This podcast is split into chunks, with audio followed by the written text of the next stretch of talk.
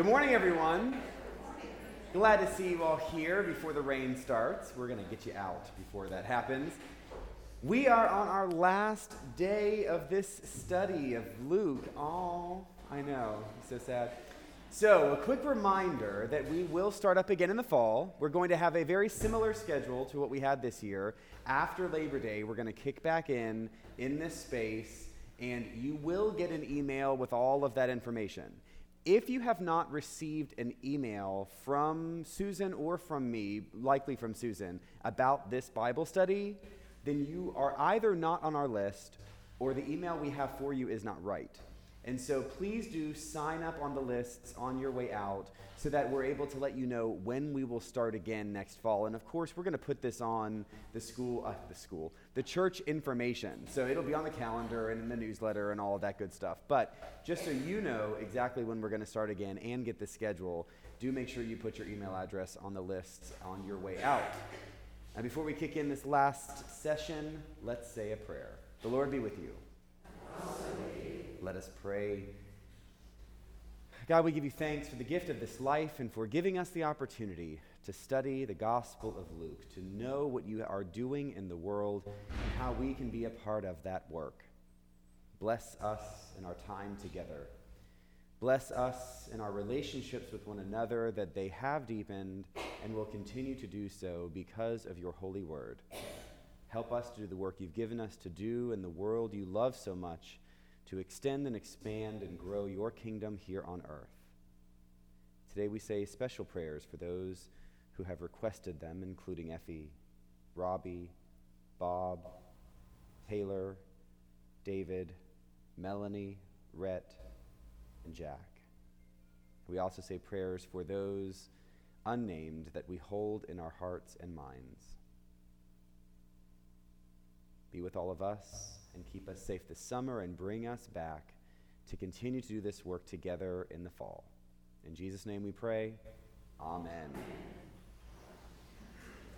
Chapter 24 is the final chapter in the Gospel of Luke. And just a reminder that chapters 22 and 3 are really what we would consider the Passion story. And the Passion story is that arc that we tell on Good Friday and beyond of Jesus' sort of suffering and then his death and his burial. And that's where we ended chapter 23 last week, was with Jesus' burial. I got a question last week, and I wasn't entirely sure what the question meant, um, but I'm going to give it a go. So the question was, where's, the question actually says, where's the proof that the women came back to the tomb? I'm not positive what that says. Um, something maybe that day or the next something like that. But I think I just want to make sure that we are clear. At the very end of chapter 23, it says that the women who had come with him, Jesus, from Galilee, followed Jesus until they saw him in the tomb and how his body was laid, and then they returned and prepared spices and ointments. So, language like that is a little vague then they returned. That could mean a couple different things, but the implication that most people assume here is that they returned to the tomb to prepare Jesus' body. So they would have followed the body from the cross into the tomb, and then they would have done some kind of continued preparation to Jesus' body once it was laid in the tomb. So we sort of touched on this last, last week, but bodies would have been anointed with oils and other perfumes in order to help the process of, uh, not, not the right word. Yeah, it's not really decomposition, kind of. Um, they want to make sure the body is set, right? So, however, the body um, is sort of set, and it's not a mummification, but it kind of. It's like a simple mummification kind of thing and it helps the body not only to not smell as bad, but it also helps for the body to sort of be preserved. It will just kind of dry up. And that's really what they wanted for the body. This would have been different in different regions. They would have had different kind of spice blends and oil blends in order to do this the way they really wanted it done. And it would have happened immediately after he came off the cross and it would have continued for weeks at a time in order to make sure that the body was done properly. Now, except for the Sabbath. And it says that at the end of the gospel. So they would have done it that day because if we combine all the gospels, we know that Joseph of Arimathea wanted Jesus' body down that day because the next day was the Sabbath. And if Jesus' body wasn't taken down by the Sabbath, then his body would have stayed on the cross all the Sabbath until the next day. Then you're talking about just gross. And so they wanted the body off to be able to clean the body and all that stuff.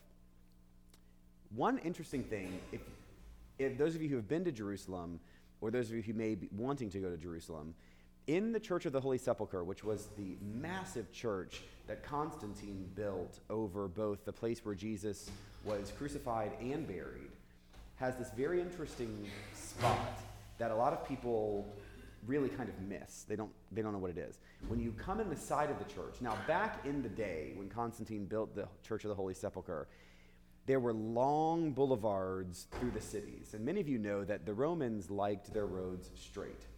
And so you sort of know if you go to the ancient world, kind of the old Roman Empire, and you see some long straight road, the Romans did that. Curvy roads were what locals did. Romans did nice long straight roads.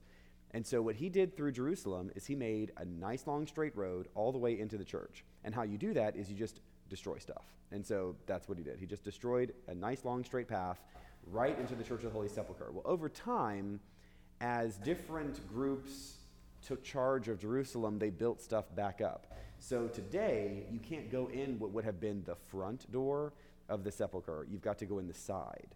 And you go in the side, really in between where Jesus was crucified and buried. But when you go in, right on the floor is this long pink piece of marble. And it's interesting looking, and there are some candles hung above it. But if you don't know what it is, it just kind of looks interesting. And then you fork and you go either to where he was crucified or buried. But I went one morning when I was there years ago and saw some ladies come early in the morning and pour perfume and other things on that stone and wipe it with their veils or their scarves. And when I asked around, they, they believed that that was the stone on which Jesus' body would have come off the cross and was laid in order to be first anointed and wrapped before being put in the tomb. And so, if we know that kind of physical reality of the space, then it makes a little more sense to know that the women would have probably done something and then would have then returned to sort of do more in the tomb before the Sabbath day. That make sense? Yeah. Well, so, so the question is what about the image that's represented in the Pietà, which is Mary holding Jesus' body? I mean, that could have happened. It's not necessary. Jesus' body, so if you think about a grown man's body is heavy. And especially, I mean, I, you've probably all done this where, you know, you, you have a baby and the baby's great, right? You can hold a baby for a long time. Then that baby starts to grow. And even, even a big toddler, you can technically hold them unless they're asleep. And it's like them awake and them asleep, it's like they weigh twice as much, right? When they're just totally limp and unconscious. So if you just imagine that times 10, you know, his body would have been heavy. And so no one person is doing any of this. No one person would have lifted him off the cross or carried him to the tomb or done the preparation. This was teamwork. Is it possible that Mary would have kind of cradled him in her, in her arms? Of course it is. But we don't get every single moment of that in Scripture, and we don't get that in Luke for sure. There's no moment like that. But it's a lovely image, especially when people don't run at it with an axe. Did you hear about that in the Vatican when they did that years ago? Which is now it's behind glass. Used to not be. First time I saw it, it wasn't, but now it is. Any other questions just to clarify the end of 23? All right. So let's jump into 24. We've got three sections of chapter 24. The first is the resurrection. Then we've got the road to Emmaus. And then we've got the appearances and the ascension.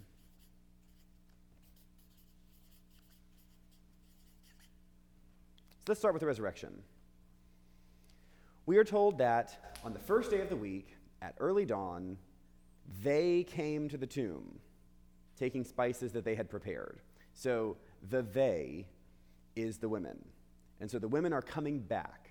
So, first day of the week would imply Jesus was buried, then it was the Sabbath, then another day.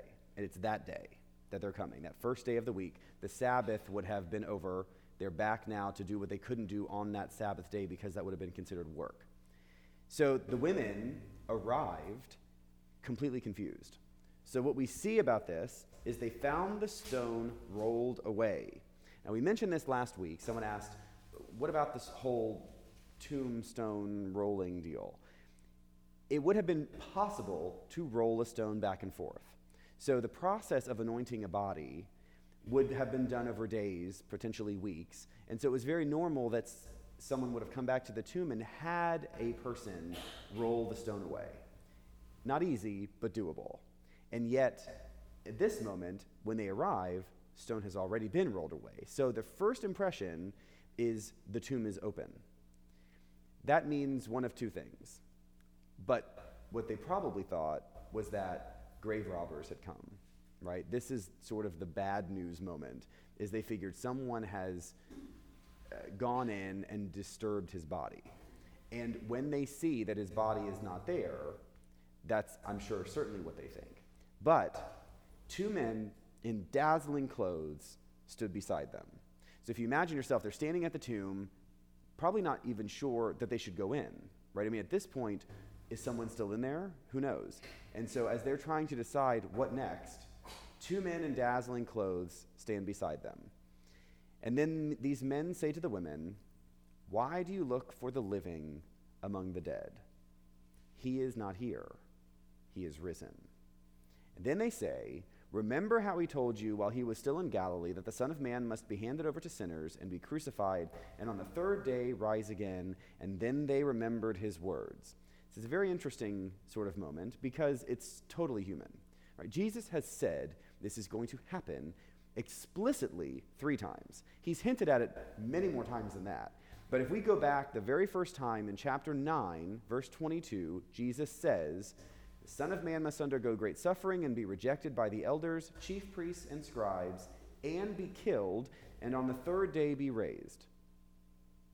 Like, any questions? I mean, that is so clear. And he said that three times in Luke's gospel alone. So he has said this, and he said this, and he said this. And these two men in dazzling clothes remind the women remember when he said that? That's what this is right? He said this was going to happen. Hello. And then the women remember his words. How easy is it to forget anything? I forget all the time. It, you name it, I forget it. And I'm sure we're all sort of in that same situation. And even though we may not forget something explicit, how often do we know something is true and yet it, we make a mistake again and again and again, and we always have that moment, oh, that's right. You know, I remember that. That's really what's happening here. Jesus' disciples, including the women, just simply didn't put it together. Or perhaps they thought that Jesus was speaking in metaphors. You could theoretically have understood Jesus as metaphorical. If we think about the way that Jews believed in whatever came after death, Many Jews believed that there would be a resurrection, but it's not immediate. For the Jews, some believed that was it, like you're dead and you're dead. Others believed there would be a resurrection at some point when the Messiah or when God sort of returned to earth. We know that this is the case because, again, if you go to Jerusalem, the story of the Jews says that when the Messiah comes to earth, he will come to the temple. And when he comes, he will come to the temple from the Mount of Olives. And so if you think about the geography of that space, there is one little hill over here, the Mount of Olives, and there's one little hill over here, which is the temple. They are not far away. This is not a big space. This is not like Rocky Mountain mountains. Okay, these are little rolling hill hills, even though we call them mountains.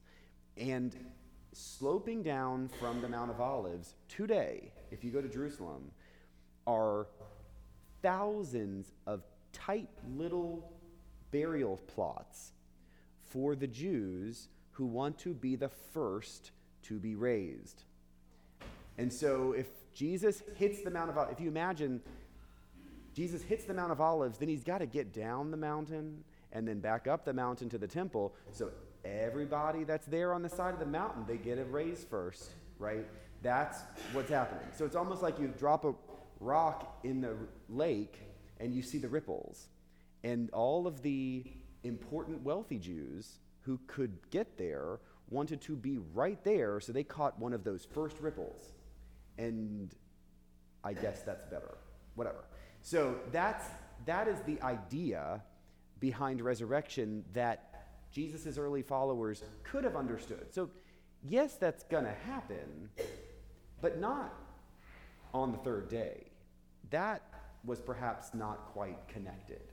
And so when they remember his words, they actually, in that moment, know, oh, he meant now. And that changes everything. Because, yes, he could have meant at some point, like some Jews believed, but he has changed this to now. So, beyond that, I want to have a little bit of a feminist moment, sorry, and say that in all four Gospels, Jesus' resurrection was declared to women first. So, if we look, I want to compare this moment in Luke and the other Gospels. In Luke, we just heard that two men in dazzling clothes declared, He is not here, He is risen. In Mark, there's an earthquake, and the angel of the Lord told the women, He is not here, He has been risen. In Matthew, they arrive and the, two, and the stone is rolled away, and a young man in a white robe tells the women, He's not here, He's been risen. Now, in John, it's a little different because the women show up, the tomb is empty, they run back to where the people are. The male disciples come with them to the tomb, and they see and they Jesus isn't there and they run away. And the women are left there, Mary Magdalene in particular, and she sees two divine beings, two angels, and says, "Where is he?" And then a voice behind her says, "Hey Mary, and she turns around and confuses him for the gardener, but it actually is Jesus. So, those are the four different ways that the Gospels tell the story of this moment. So, in only one is Jesus actually appearing. In the other three, it's some combination of one or two divine beings that say he's not here, he has been raised.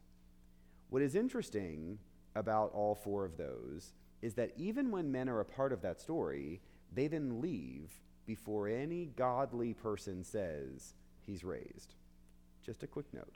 Now, the, hey, yes. Yeah. You know, it's it's one of those things, and I don't need to make this a big deal because I'm, I know I'm preaching to the choir here, but the idea that there's somehow a better way for men to lead is just, it's just not true. And if we think about, not only does the scripture point out the importance of women along with men as being followers of Jesus in this moment, to a modern eye, but if you put that story 2,000 years ago, that is a profoundly scandalous story to tell, right?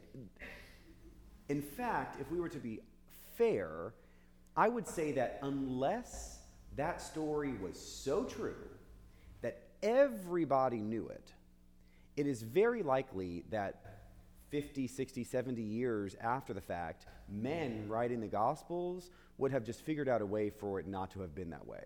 I mean, it, it had to have been explicit that that is what happened, and everybody knew it. So a gospel writer couldn't get away with telling it any other way. So it's just important for us to note because that is not only, unfortunately, almost still a little countercultural today, thankfully not as much, it would have been radically countercultural 2,000 years ago. And that's still the way it happened.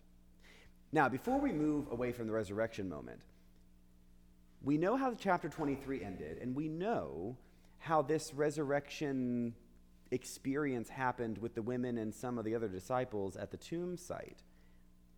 What, though, from a narrative and a literary perspective, is missing?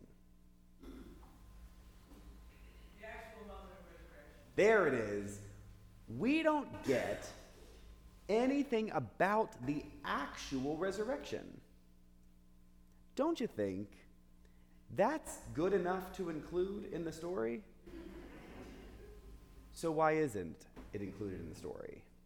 So, I think it's a good question for us to ask when something like that is so obviously omitted. Why?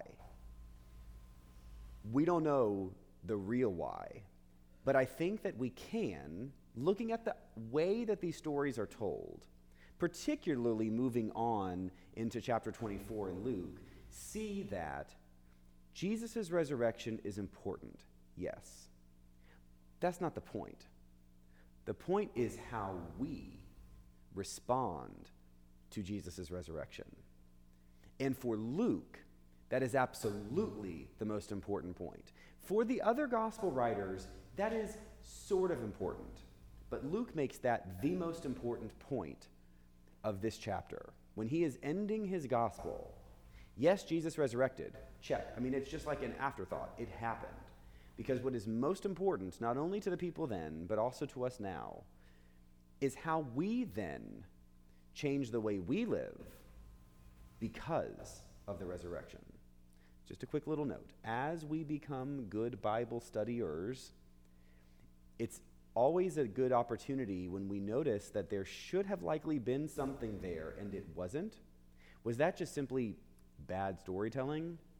It could have been if it was one gospel. But if all four leave out that moment, we should perk up and say, why do we think that they did that? And I think we get the answer when we look beyond that actual tomb moment to see how the resurrection impacts the, everyone around them.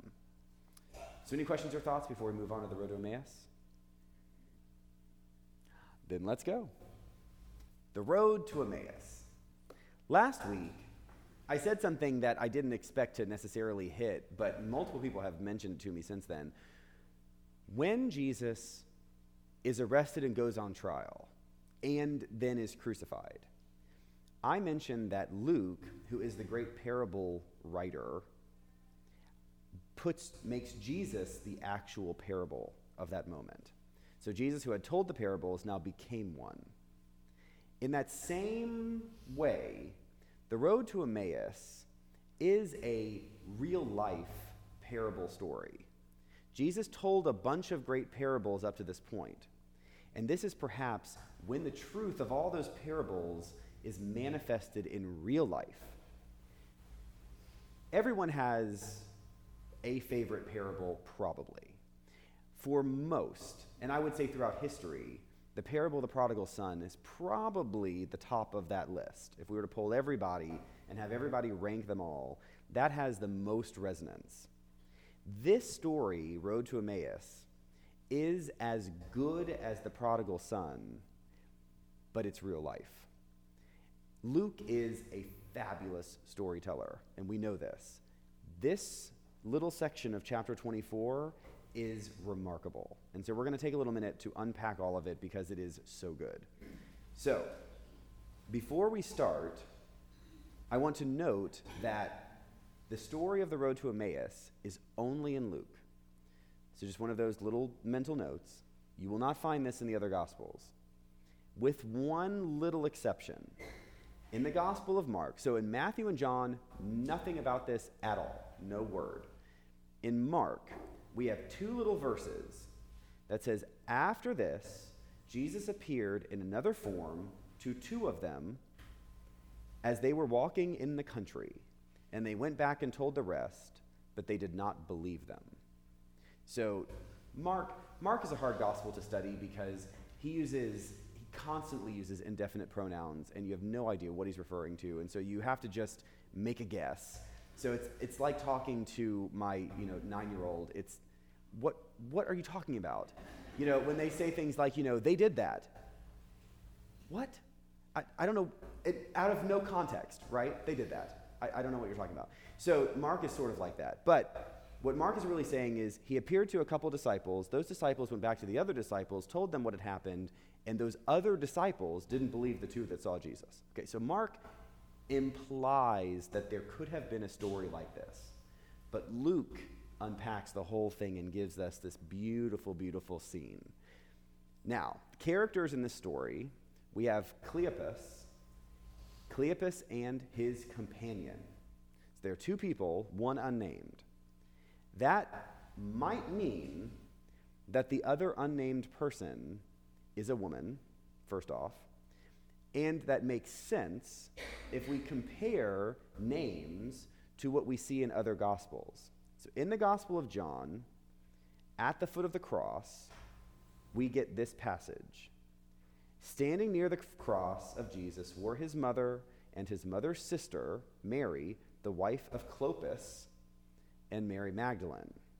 Now, what's interesting about that is Clopas is the Hebrew form of Cleopas, which is Greek. So it is very possible that it's the same person, which means that in this story, even though Luke does not name her, this is Cleopas and his wife, Mary, who would have been Mary, Jesus' mother's sister. All right, so you, it is very plausible that Jesus' aunt and uncle, Cleopas and Mary, are walking to Emmaus. All right? We get that Hebrew Greek thing, just a little aside. Someone asked me once, what's the difference? Do you know the difference between hallelujah and alleluia? Hallelujah is Hebrew, and alleluia is Greek. Same word. And the only reason that they're listed differently is if someone took a Hebrew translation or someone took a Greek translation. So that's what we get here with Cleopas and Clopas. And we get that a couple different times, words that we know pretty well. So, Jesus' aunt and uncle are walking to Emmaus. Cleopas, we see, has great faith in who Jesus was. So as they're walking on this road, they come upon a stranger. The stranger says, Why are you so sad? And Cleopas says, Do you not know what has happened? Which is very interesting because it's very likely that Jesus' crucifixion and death would not have actually been that big a deal to most people. I, again, sorry, all this Jerusalem stuff. If you get a chance to go to Jerusalem, most people will walk the Via Dolorosa, which is the path that Jesus walked from Pilate's house to where he was crucified. What was remarkable to me is we walked it one early morning, and we're carrying like a cross of wood. I mean, it wasn't a giant one, but it was a decent one. And we're walking through the streets, and not a person in that city cared what we were doing at all. Not only did not care, and it's probably because they see this every day, not only did not care, but we were very inconvenient, right? People are trying to get to work, they're trying to get to school. These pilgrims are carrying crosses again through the streets and in my way, right? And it occurred to me that is very likely what actually happened, right? The town did not shut down for Jesus' crucifixion. He was one of those people that the Romans crucified. And there were some people, like his disciples, who cared. But the great majority of the people in the city were inconvenienced by this group of people walking through the streets because they had work to do. And so Cleopas saying, Are you the only person who doesn't know what happened? is a little dramatic because it's likely plenty of people did not know what happened because Jesus didn't matter to most people at that moment. So Cleopas says, Are you the only person who doesn't know? And Jesus says, No, tell me, what happened? Cleopas begins to explain his faith in Jesus and what Jesus taught and how passionate he was about following Jesus' teachings. So, in those first few verses, Cleopas is like a champ, right? Not only does he understand the story, but he's telling the story to a stranger, which, remember, Jesus was just crucified for teaching the stuff he taught. Anyone claiming to be his follower and even potentially sharing that message could easily be a target of the Romans. I mean, we see Peter just run away in denial. And here Cleopas is telling a stranger the story of Jesus. So that's risky. You would think that Jesus, hearing his faith and his passion, seeing his courage to tell a stranger his story, would actually win him some points. But then Jesus, who is not interested in comforting him with a warm hug, says, Oh, this is chapter the verse 25. Oh, how foolish you are, and how slow of heart to believe all the prophets have declared. Like, seriously, he gets no credit for all of this stuff? Nope, he gets none. Jesus says, You fool, you have missed the point entirely. He says, Was it not necessary that the Messiah should suffer these things and then enter into his glory? Then, beginning with Moses and all the prophets, Jesus interpreted them all the things about himself in the scriptures. This is a very interesting moment because Cleopas seems to get it, except he doesn't get what is most important, and that is everything has changed. Everything up to this point was misunderstood, and Jesus has come to clarify it.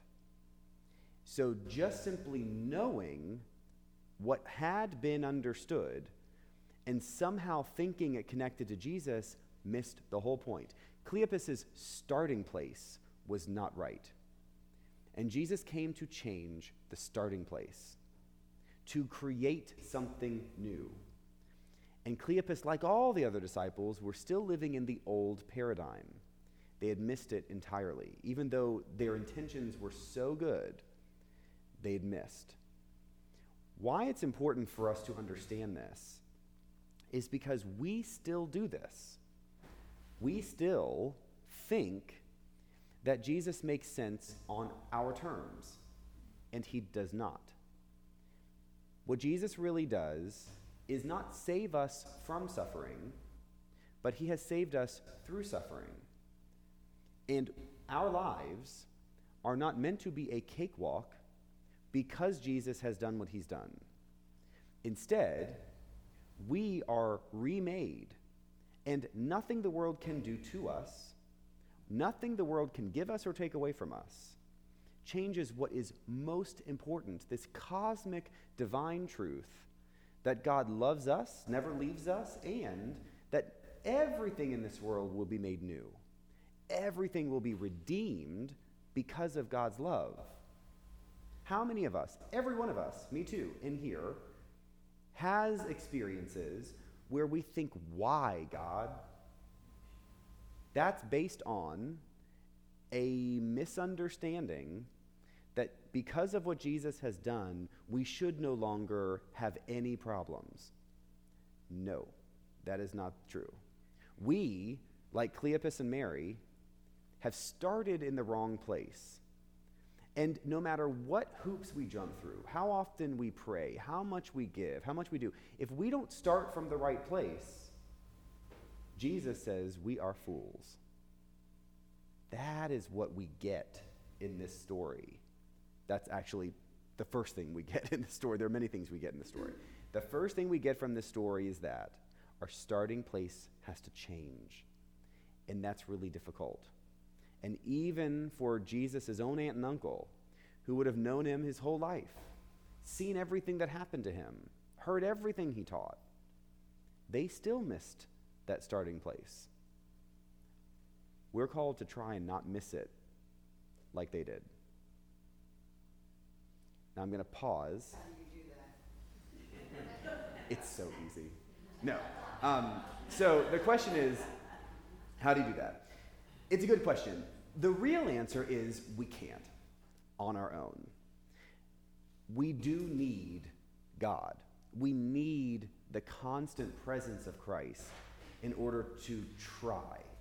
So that's that's really the secret I think of a Christian life is we never get all the way there. St. Augustine, back in the fourth century, wrote a book called The Confessions. Okay, sorry, there are two Augustines. There's Augustine of Hippo, he was a bishop in North Africa in the fourth century, and then there's Augustine of Canterbury.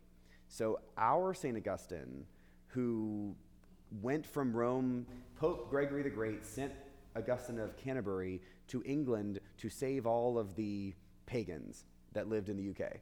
And he landed in Canterbury, started his church, and the gospel spread from there, which is why we, as Anglican Christians, hold Canterbury as kind of our traditional starting place for the Church of England. But Augustine of Hippo, some 600 years earlier, was a bishop in North Africa, and he wrote a book called The Confessions. If you've never read it, this could be a great little summer reading for you. I'm talking, oh no, no, I know you laugh. Because if you've ever read anything of Augustine, he is dense and difficult to understand, and his City of God, which is very popular for people to study, is like that. All right? Confessions is like a hundred pages, and it's totally narrative. And what it is, is it's this bishop's wrestling with how he was a bad kid. It's really kind of good. He tells stories about being a kid and stealing things and hurting other people and doing things that he shouldn't have done. And ha- as an adult, he can justify God's love of him when he had done all of these things. And by all of these things, he was not some sort of psychopath. He was just a normal person who made pretty normal mistakes, something that we could all likely uh, relate to. And what he says is the journey toward God is a journey that is a constant reminder of how we are imperfect and our effort to try to undo our imperfections, knowing all the while we never will in this life. The point of a Christian life is to try. And it's a really excellent way of looking at this specific idea. We go into this life knowing that it is true and that it is worth the effort and that we will never get there. That is an unusual way to be because we are taught what? The great lie. What's the great lie? You can do anything you want to do, and you can be anything you want to be. And every one of us has said that to some child at some point. and we're not bad for it, but that is not true. And that is okay. It doesn't mean that we shouldn't work hard, because hard work means we will get better. Does not mean that hard work will make us a professional athlete or a Nobel laureate or any of the above. It does mean, however, we will get better, and the better is the real reward. And in essence, that's what we're dealing with here. Is the struggle to get there, knowing we won't, is actually what's worthwhile. We'll figure th- we'll talk a bit more because part of this chapter points to the church. It's important, I'll plant that seed now, we'll talk about it in a few minutes. We have been raised, most of us, in a culture in which our individual salvation is always first and foremost for any Christian moment, right? Are you saved? Where are you going when you die? Have you accepted Jesus as your Lord and Savior? It's all about our individualism. That is a very modern construct. And by modern, I mean reformed construct. There was no concern about any individual until the Protestant Reformation. Protestants messed it all up because they made it about the individual and began to undermine the community. I think individuals are important. Yes, we are all very special and important. However, we work hard at following Christ together. We on our own cannot do this. That is why we have a church.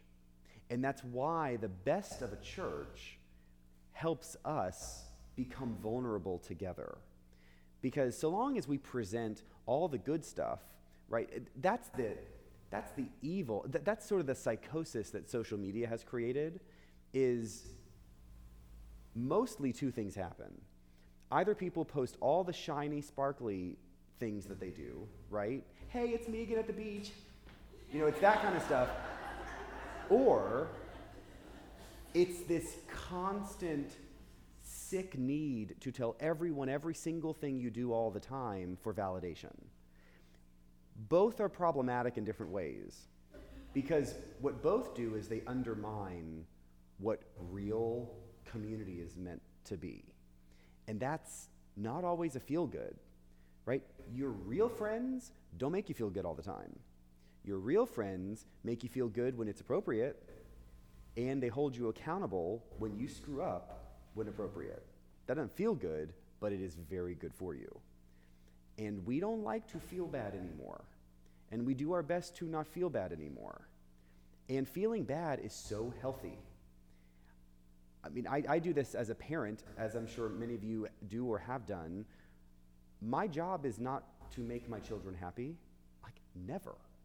And if they are unhappy because of some good reason, then you just kind of have to move through it. I mean, that's life.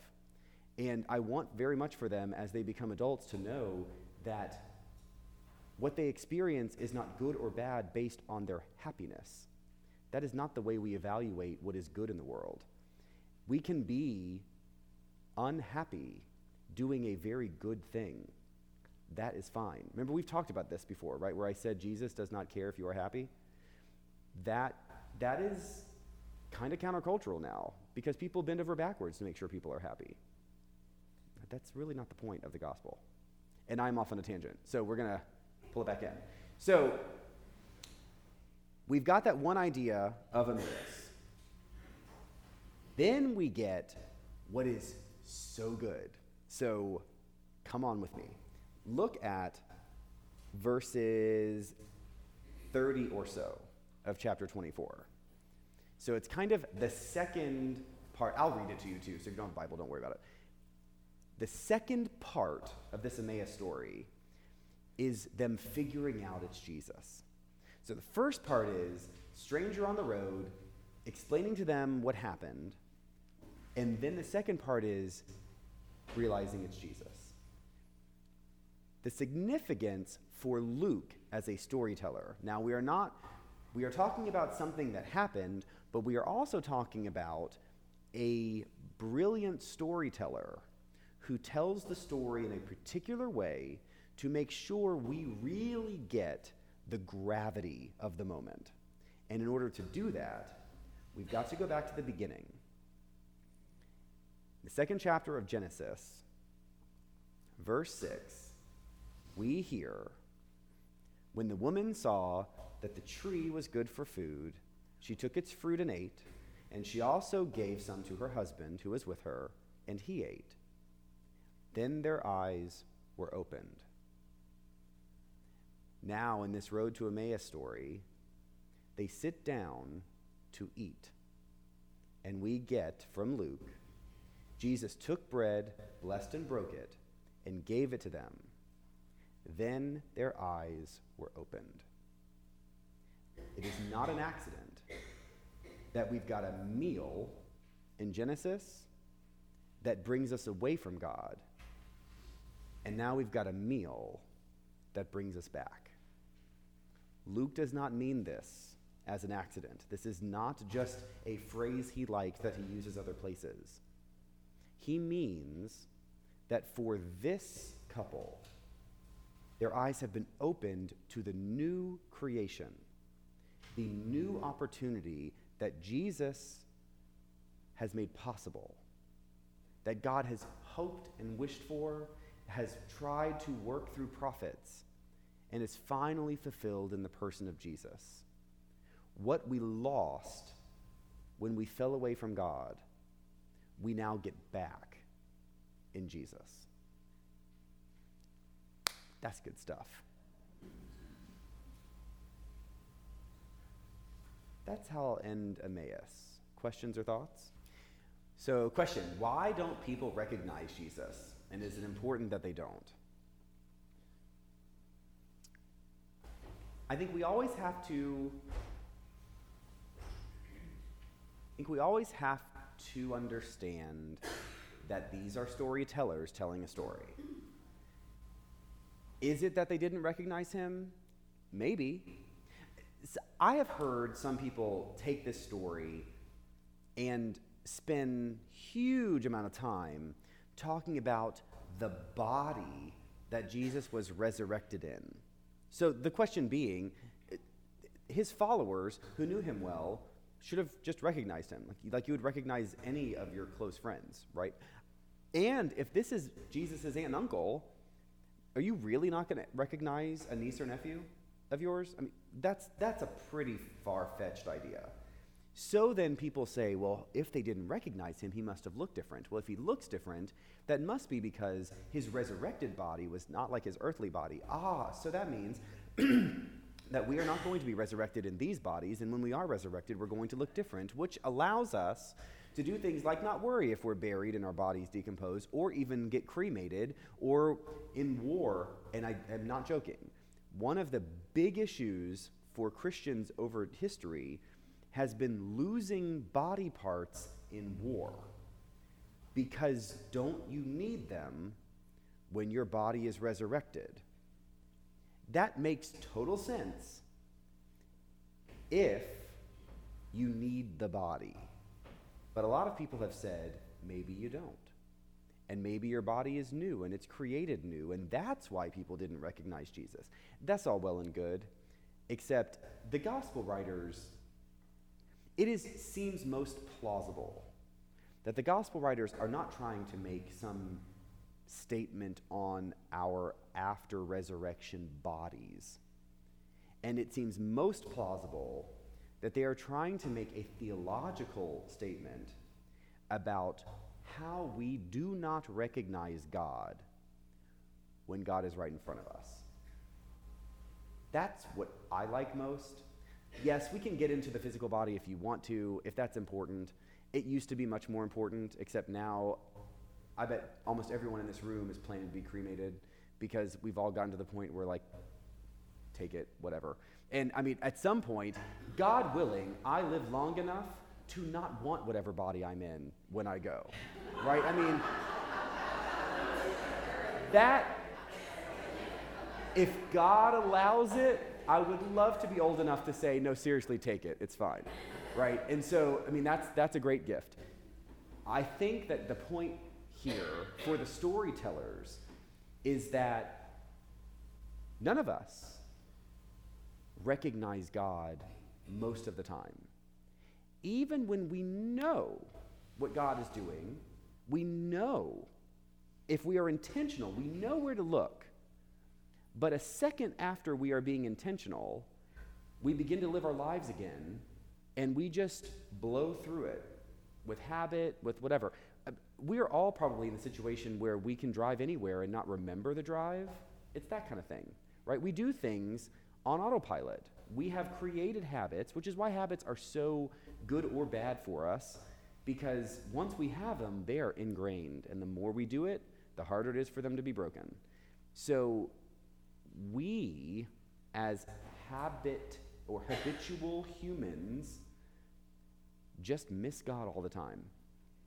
And so here are these people on the road to Emmaus. And Emmaus is not important, by the way. It just happens to be a town, and they were on their way there.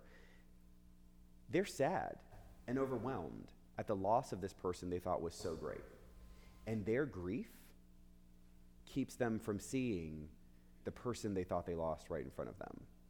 I like this story more if Jesus looked like Jesus, because I think that is more true to the way that we live, we often don't see something right in front of us, not because we don't recognize that what's something, but because we are so preoccupied with our own selves that we can't even see with clarity in front of us.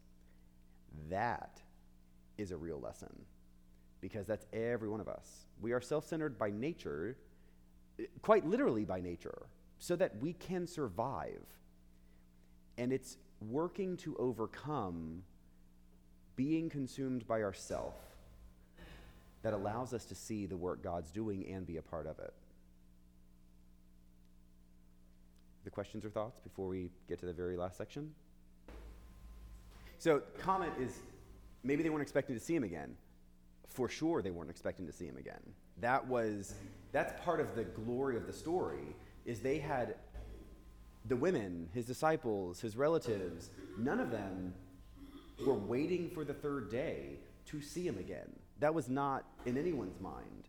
And yet it happened, and it changed everything about the way they understood the world. I think that's really the point. Why do we go to church? It is fundamentally not to learn something new, although occasionally that happens. It's to remember what we already know. That's the point of church. That's why we are liturgical Christians. Because it doesn't, it doesn't actually need to be new every single week because we have forgotten since last week the stuff that we already know. I mean, that's the truth, right? So we come and we do the same rhythm every week, which some people say, gosh, the same thing, it's boring. No, listen. Between Sunday to Sunday, did you ever forget anything that you learned? Oh my gosh, like before you left the doors of the church, you're forgetting it, right? And so that's the point of church is we remember and then we remember again and we remember again and we remember together, right? Don't go do this on your own. Do it together. And I think that that's the ultimate rhythm of Christian life is the constant remembering. Why would you want to pray every day? Again, here's, here's our prayer thing, right, which we got in the weeds on months ago. God knows. God loves when we pray. But the best thing about prayer is that we recenter ourselves. We remember what we forgot. There was a study done back in the, oh gosh, it was around 2002. 70, ugh, I'm going to be close, something between 75 and 80% of students who went to Harvard Law School said they wanted to work for nonprofits when they graduated. Less than 5% upon graduation did. Now, we could be cynical and say they just chased the money. But I don't think so. I think there's something much more significant happening here that is commentary on the human condition, which is they ended up forgetting. They, they forgot they wanted to do that. And I had a professor who taught a course called Forgetting Ourselves on Purpose. The idea that we, left to our own devices, just forget, I think is a real truth. And to me, that's how I interpret these appearance stories of Jesus is reminding the disciples what they are, who they are, what they know. They already know. They just forgot. I mean, I know when I when my kids go do something without me, camp over the summer or maybe a sleepover or something beyond just the normal things, the thing I always say to them is remember who you are. That's how I leave them. Because it's so easy to forget. And if that's the one thing, like when I'm gone, if that's the one thing they remember I said to them, I think that's perhaps the most helpful thing I could do. Because that's maybe the whole point of church is that we remember who we are. And so to close this out, Jesus goes back, appears to his disciples, and in essence does the same thing with them. He shares a meal, unpacks scriptures, makes all the connections from the prophets of old to explain how he fulfills what had been promised for so long. After he opens up their mind to the scriptures, he tells them repentance and forgiveness of sins is to be proclaimed in my name to all nations, beginning from Jerusalem. Verse 47 You are the witnesses of these things. He leaves his disciples with a charge. You now know what God wants for all people, and you are now called to go from this place, Jerusalem, and spread this story to all nations. And after he does this, he went out with them to Bethany and he ascended into heaven. That's the end of season one. Season two overlaps with this section of chapter 24. When we get to Acts of the Apostles, it begins with remembering Theophilus and retells this particular story of Jesus' appearance, meal with the disciples, and ascension before that second season turns toward what the disciples will do. So Luke is over. Next year, we'll look at what they did. Good to be with you all this year. See you next year.